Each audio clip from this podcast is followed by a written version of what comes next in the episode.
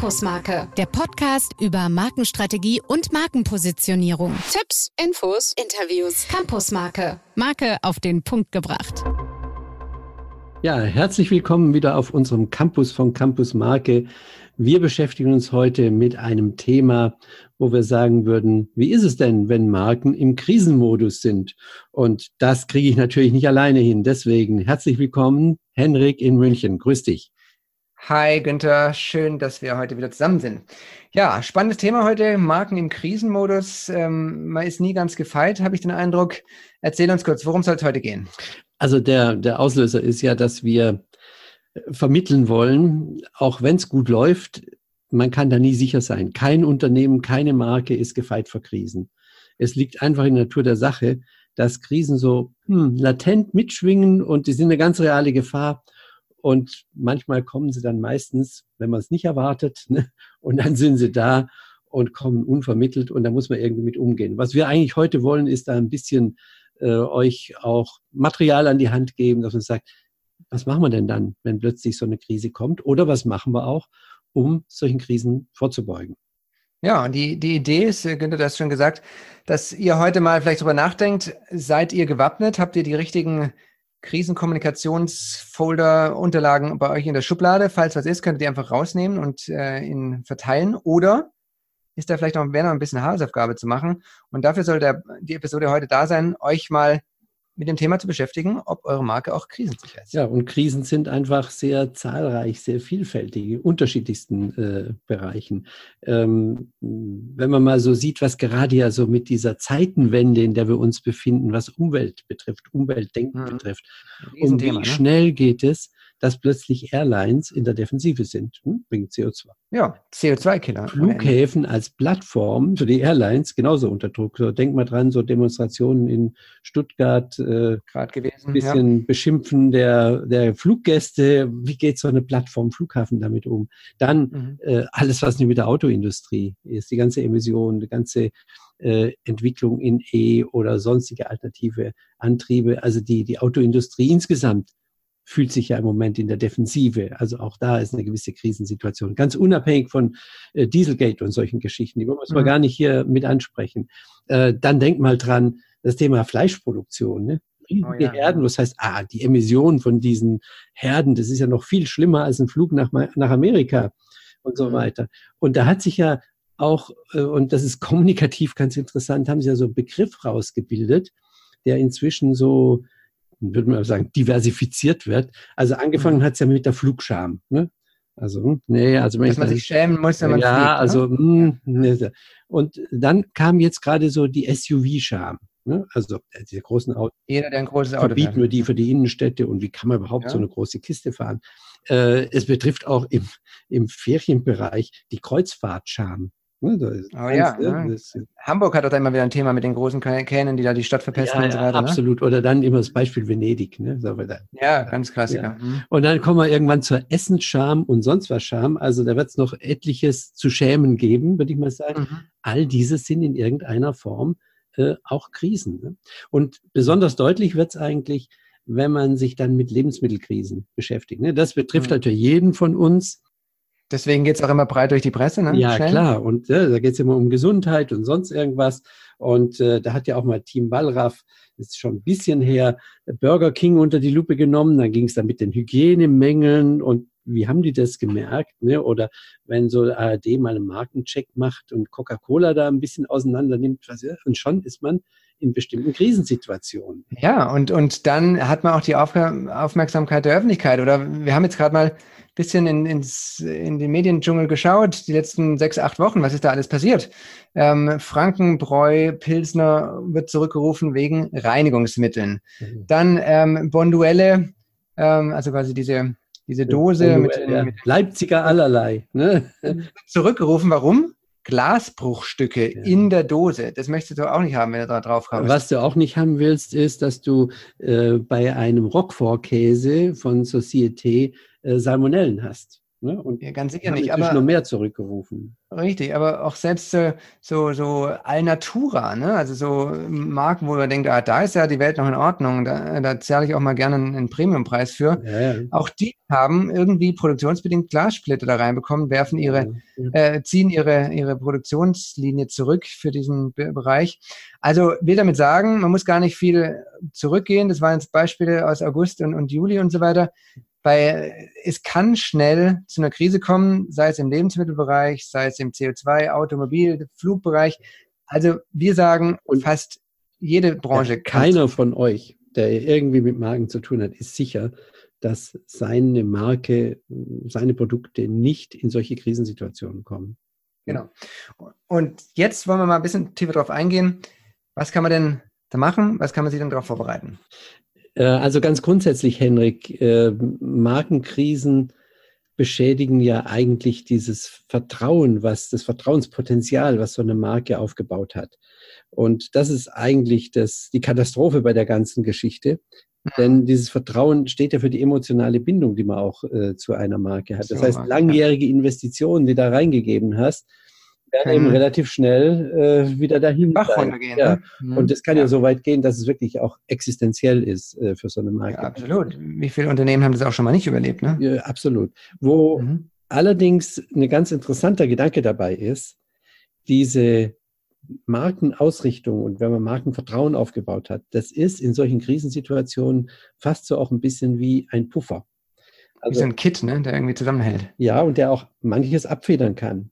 Ja, das kann ja. ich aber nur, wenn ich entsprechend ähm, aus meiner Positionierung raus auch argumentieren kann, wenn ich also weiß, für was ich äh, stehe. Mhm. Aber diese Grundfunktion einer Marke, Vertrauensvorschuss zu haben, ist es, was letztendlich so eine Krise auch abpuffern kann, wenn man richtig äh, damit äh, umgeht. Aber Günther, ich glaube immer entscheidend ist aber auch für Marken und für Unternehmen zu wissen, wie man denn solche Markenkrisen in den Griff bekommen kann. Und wie man denn die Einstellung der Verbraucher wieder verändern kann. Also ich glaube, ganz wichtig bei diesen großen oder auch kleinen Krisen ist, dass es aktiv und ernsthaft ähm, thematisiert wird, dass man auf das Thema eingeht, dass man es kommunikativ bearbeitet. Ähm, ich glaube, das Schlimmste ist immer, wenn man Kopf-in-Sand-Politik macht, ähm, einfach sich gar nicht äußert, die Kanäle, die Presse nicht versorgt, dann ja. wird es eigentlich nur schlimmer. Ja, und ähm, ein, ein, ein zweiter Punkt, der damit zusammenhängt, ist, dass man wirklich auch glaubhaft Anstrengungen machen muss und das auch kommunizieren muss, dass man dieses Problem an, analysiert und anpackt und löst. Ja, mhm. ich war da mal in so einem Team, da ging es wirklich darum, darum ähm, fast stündlich oder zweistündlich zu reporten, was man die letzte Zeit jetzt gemacht hat. Jetzt haben wir das unternommen, dann haben wir das untersucht, dann sind wir da reingegangen. Also, dass man wirklich aktiv und vor allem, ich glaube, das Entscheidende, Günther, ist da proaktiv und nicht immer nur, äh, der Spiegel hat jetzt angerufen oder der Journalist XY hat jetzt wieder nachgefragt, ja, ja. dass man da ja. wirklich reingeht und kommuniziert, was hat man gemacht und zwar aus eigenem Antrieb und authentisch. Ja, und äh, der dritte Aspekt dabei ist vielleicht, dass man wirklich das, was die Krise ausgelöst hat, dass man das nachhaltig behebt. Ne? Also ja, da nicht ganz irgendwie, sondern es muss gelöst sein, das Problem danach. Und wenn man diese drei Dinge beachtet, dann hat man, glaube ich, schon ganz viel dazu getan, um mit so einer Krise äh, umzugehen. Was eine Grundvoraussetzung ist übrigens, dass man sich als Unternehmen oder seine Produkte überhaupt als Marke begreift. Weißt ja, du, da gibt es ein richtiges Defizit häufig äh, bei dem B2B. Unternehmen. Ja, ne?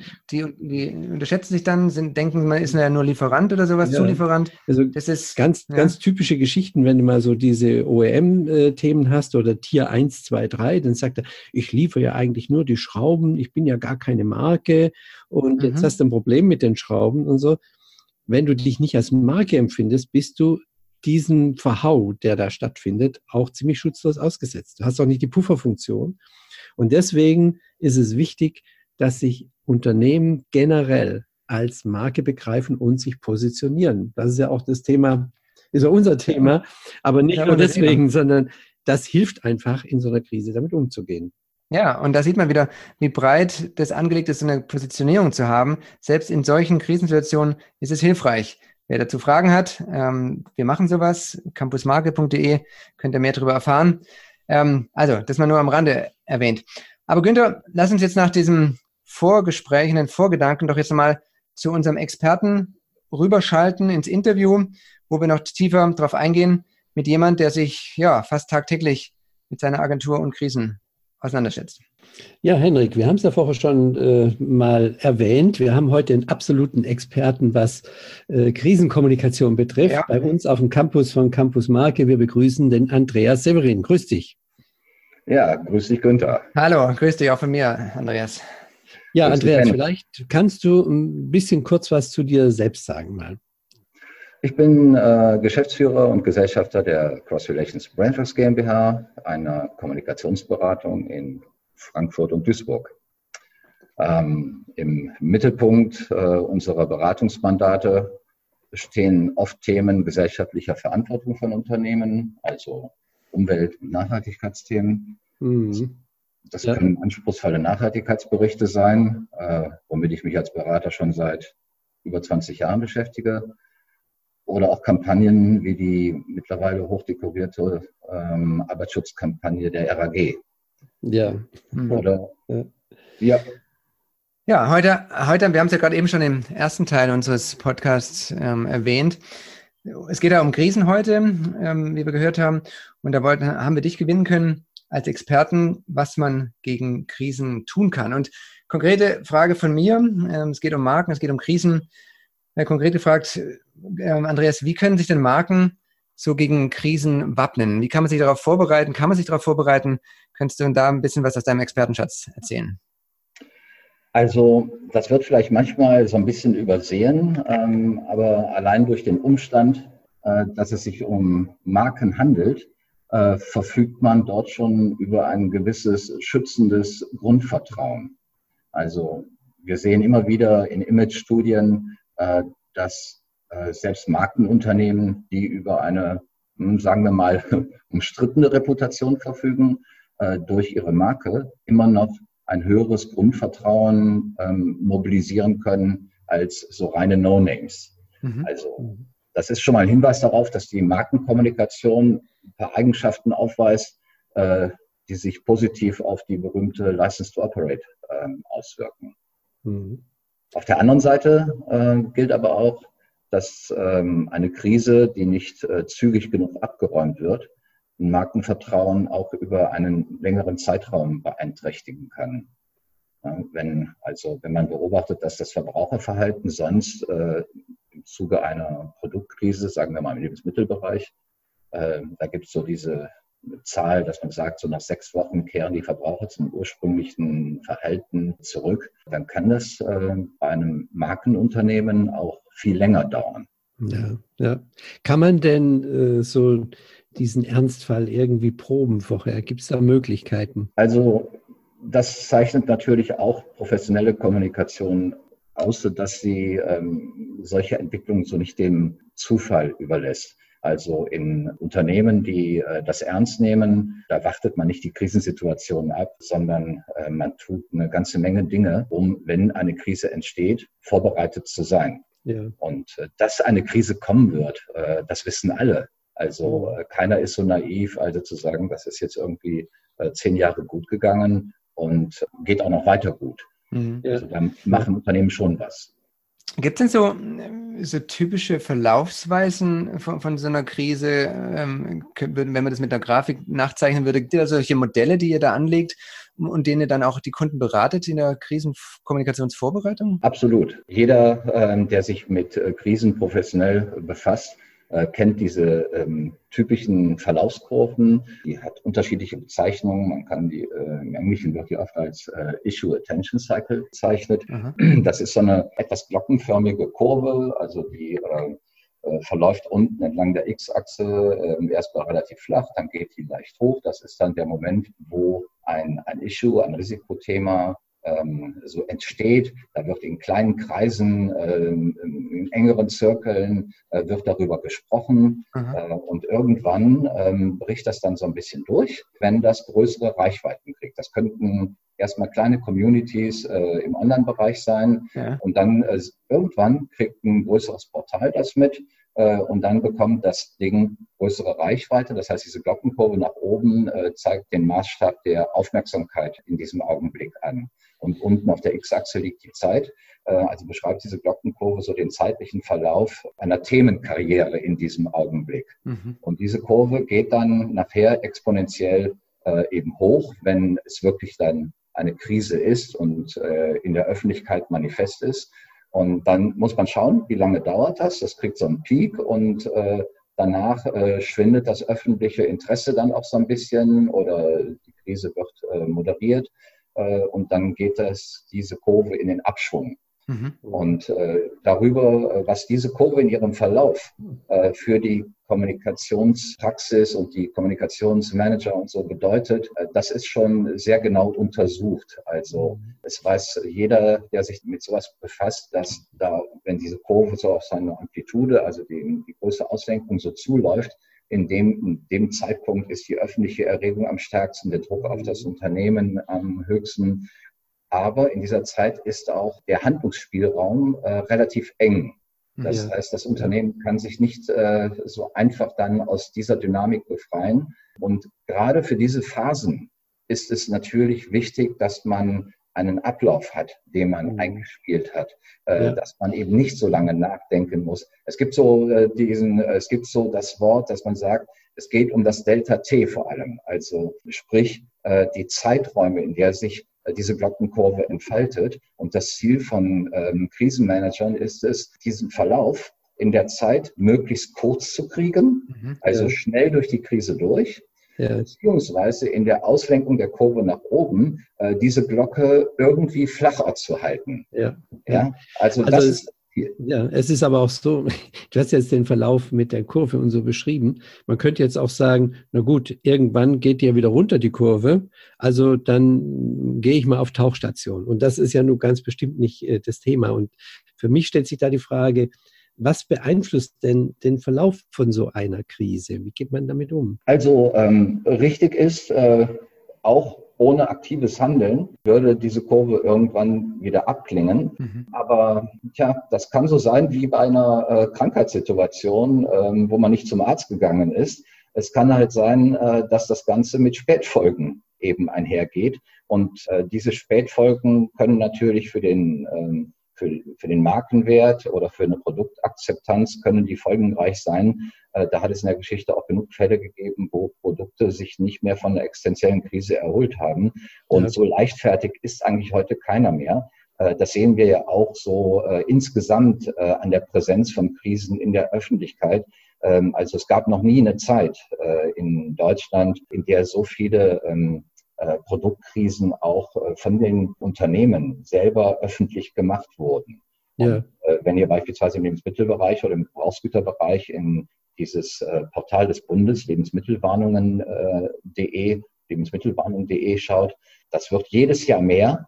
Und da sind jetzt auch die Gebrauchsgüter drin und äh, sind jetzt schon, glaube ich, über 200 äh, Meldungen im Jahr, die von den, die auch durch die Unternehmen äh, in ihrer Kommunikation ja. gegenüber Aufsichtsbehörden und so äh, selbst ausgelöst wurden. Ja, also wenn du da im Internet mal ein äh, bisschen suchst, wir haben vorher im Einstieg von unserem Podcast das auch erwähnt.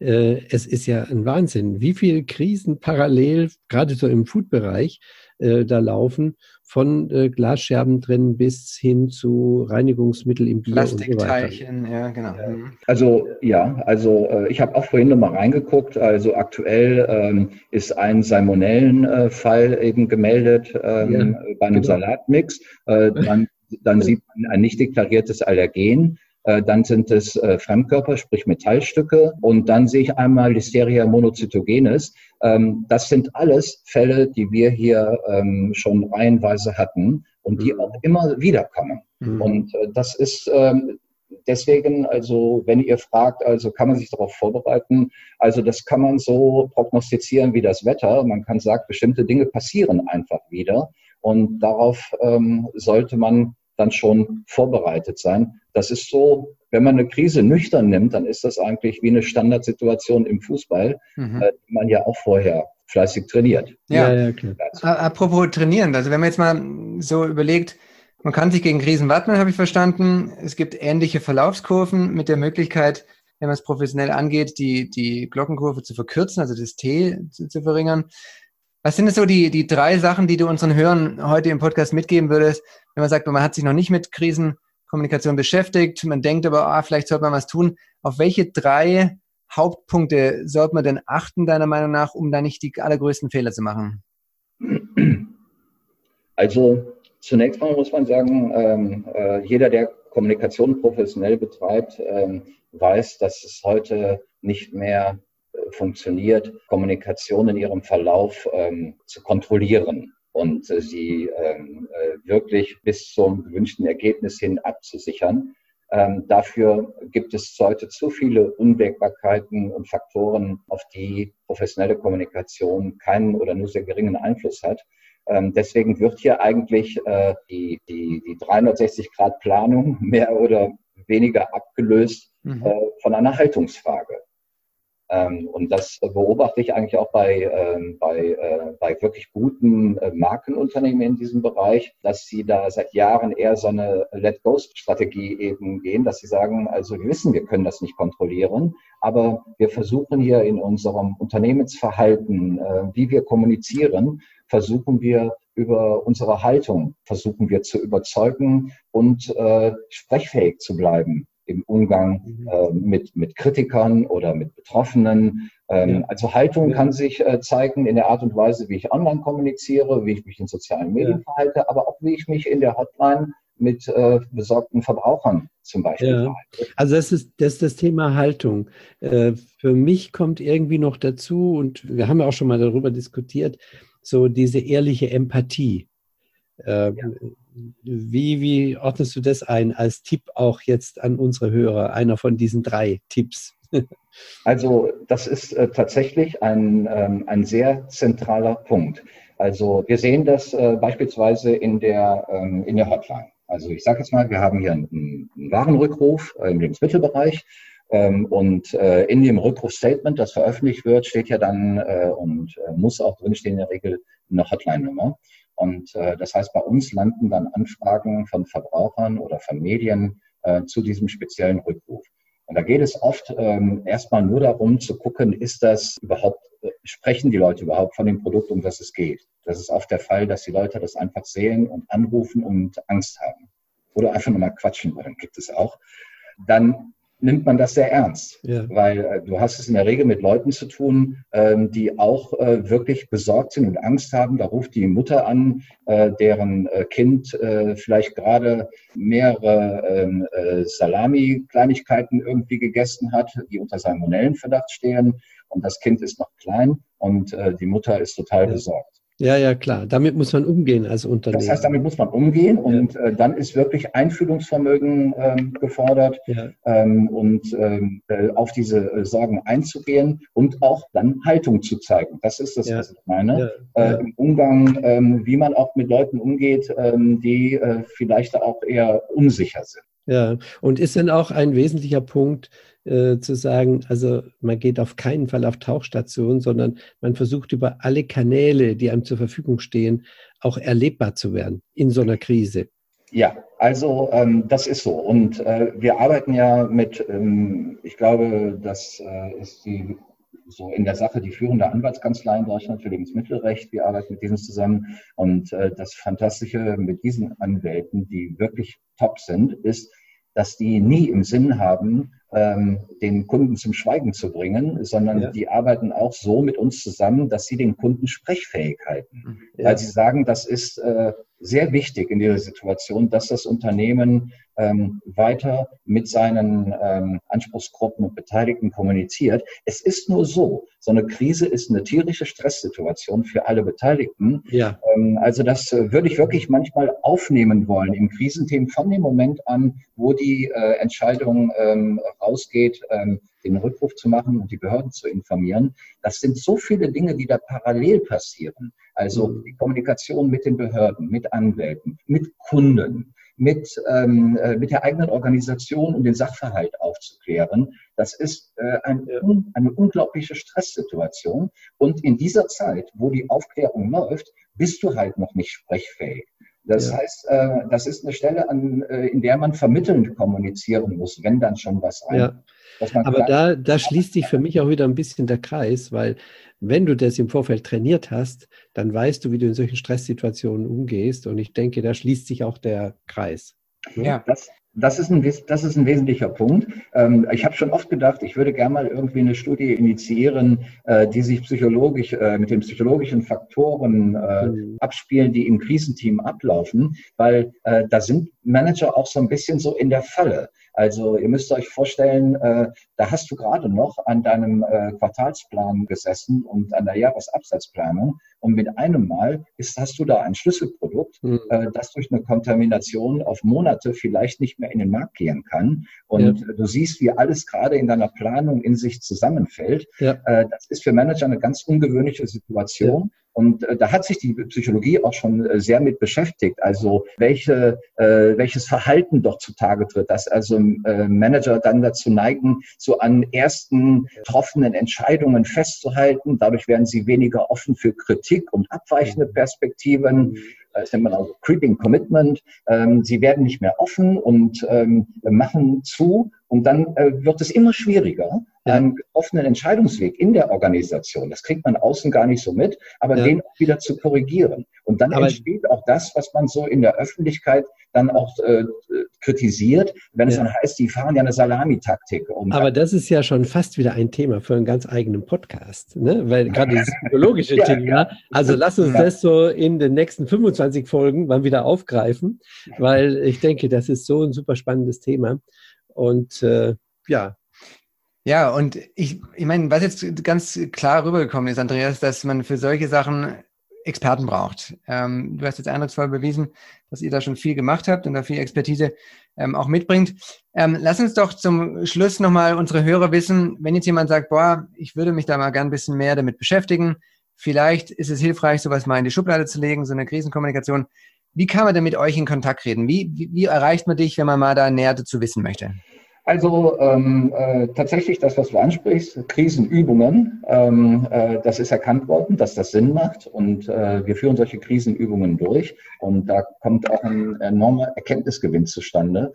Äh, man kann darüber auch ein bisschen was lesen, äh, wenn ähm, ihr auf www.crossrelations.de gebt geht, äh, dann findet ihr dazu schon äh, zum Thema ähm, zum Beispiel Lebensmittelkrisen und Warenrückruf einige Informationen. Mhm. Und wer da noch tiefer reingehen will, der geht in unseren Blog über die Website äh, und findet dann auch noch so Einzelaspekte darin äh, nochmal. Hervorragend. Ja, verlinkt mal selbstverständlich wie immer auch in unseren Show Notes. Ich sage es nochmal, crossrelations.de. Da Link zum Blick, Link auf eure Kontakte, dein Kontakt, Andreas, und da ist alles gut aufgehoben. Und wer sich jetzt gerade beim Autofahren befindet oder beim Geschirr abspülen, der geht einfach auf den Blog campusmarke.de von uns. Da ist dann hinterher alles verlinkt. Ja, Andreas, ganz herzlichen Dank für deine Zeit, die du mit uns verbracht hast, um uns ein bisschen erste Einblicke in das Thema Krisenkommunikation zu geben. Hochinteressant, ähm, finde ich immer wieder spannend, was man, welche Felder man sich doch eigentlich als Marke immer wieder darauf vorbereiten kann. Und um nicht nur kann, größten, muss. Sollte, ja. muss, ja, um die größten Härten abzubilden. Und ja, von daher er hat Spaß gemacht. Vielen Dank, dass du bei uns auf dem Podcast warst. Ja, Andreas. danke dir, Andreas. Und ja, gute Zeit noch. Sehr gerne. Hat Spaß gemacht. Und äh, ja, und viel Erfolg mit dem Podcast weiter und vorsichtig Auto fahren. Ja, danke. Sehr. danke. Ja, tschüss. So, wir sind wieder unter uns, Henrik. Ja. Was nehmen wir beide denn mit? Du meinst so als, als Art Kurzzusammenfassung. Ja, also ich mhm. nehme mit, ähm, es kann jeden treffen. Jedes Unternehmen, egal wie groß, wie klein, jede Branche. Ähm, wir haben ein paar vorhin erwähnt. Bei manchen geht es wahrscheinlich schnell durch die Decke, weil es viele betrifft. Wir hatten ein paar Beispiele von Lebensmitteln, aber es ist im Prinzip alles mit dabei. Und das bedeutet auch für euch zu mitnehmen, auch deine, eure Marke kann es treffen. Deswegen widmet euch dem Thema mal. Ja, manchmal ist es nur eine Frage der Zeit, wann es mhm. trifft. Ne? Ein zweiter Punkt, den ich mitnehme, ist zum Beispiel, dass Markeninhalte, was wir vorhin schon gesagt haben, so ein Puffer in Krisensituationen sind. Deswegen auch B2B-Unternehmen, alle, nehmt eure Marke ernst, pflegt sie, baut sie auf. In Krisensituationen hilft es unheimlich und da weiß man auch genau, wo man ansetzt und wo man drauf äh, einzahlt. Ja, Und für mich, last but not least, ganz entscheidend bei Krisen, Haltung und Empathie waren. Das heißt, nach außen treten, kommunizieren, ansprechbar sein, kontaktierbar sein auf allen Kanälen. Und zwar, für mich das Schlüsselwort ist hier immer proaktiv. Nicht warten, bis jemand anruft oder bis jemand vorm Firmengelände steht und äh, die großen Plakate schwingt. Ja. Und, und ein ähm, ganz entscheidender Punkt ist auch noch, ähm, dass die Leute, die Verantwortung für eine Marke tragen, dass die die Brust haben, dahin zu stehen, die breit zu machen, auch wenn dass man sich, dass man sich beraten lässt von Anwälten, von eigentlich, das ist vollkommen klar. Ja. Aber man kann das nicht delegieren und sagen, gebt ihr mal die Antworten, sondern man muss dafür stehen. Das ist ein ganz Richtig. wichtiger Punkt auch. Das ist Teil der Aufgabe, wenn man Geschäftsführer, Inhaber, CEO ist. Das kauft man mit in solchen Situationen. Also, da bringt nicht äh, die Vogel-Strauß-Strategie zu fahren, Kopf in Sand. Ganz im Gegenteil, Kopf aus dem Sand und in die Sonne. Das ist dann möglichst schnell die Glockenkurve, die der Andreas vorhin erwähnt hat, wieder abflaut. Gut, Günther, das soll es für heute gewesen sein. Wir danken wieder recht herzlich fürs Zuhören. Ähm, wie immer stehen wir für Fragen und Antworten zur Verfügung unter campusmarke.de. Da seht ihr auch nochmal die Shownotes von heute. Den Kontakt von dem Andreas legen wir euch da auch nochmal bereit. Und lasst uns vorausschauen in die nächste Folge. Da werden wir nämlich über Sound-DNA von Marken sprechen. Da gibt es Da gibt es jetzt endlich mal was auf die Ohren. Ne? Richtig. Ne? Passend Und endlich mal ein, ein medienaffines Thema, Podcast, Sound. Ne? Da sind wir näher, als wenn wir manchmal schon über Bildsprache gesprochen haben. Ja. Wo man beim Podcast ja nichts sieht. Aber gut, und diesmal sind wir ganz dicht dran. Akustikmarken, Audiomarken ist das Stichwort. Gut, dann ähm, freuen wir uns, wenn ihr wieder dabei seid bei der nächsten Episode. Und für heute sage ich, macht's gut und auf Wiederhören. Ja, da kann ich mich ja nur anschließen. Also macht's gut. Ciao. Campusmarke, der Podcast über Markenstrategie und Markenpositionierung. Tipps, Infos, Interviews. Campusmarke, Marke auf den Punkt gebracht.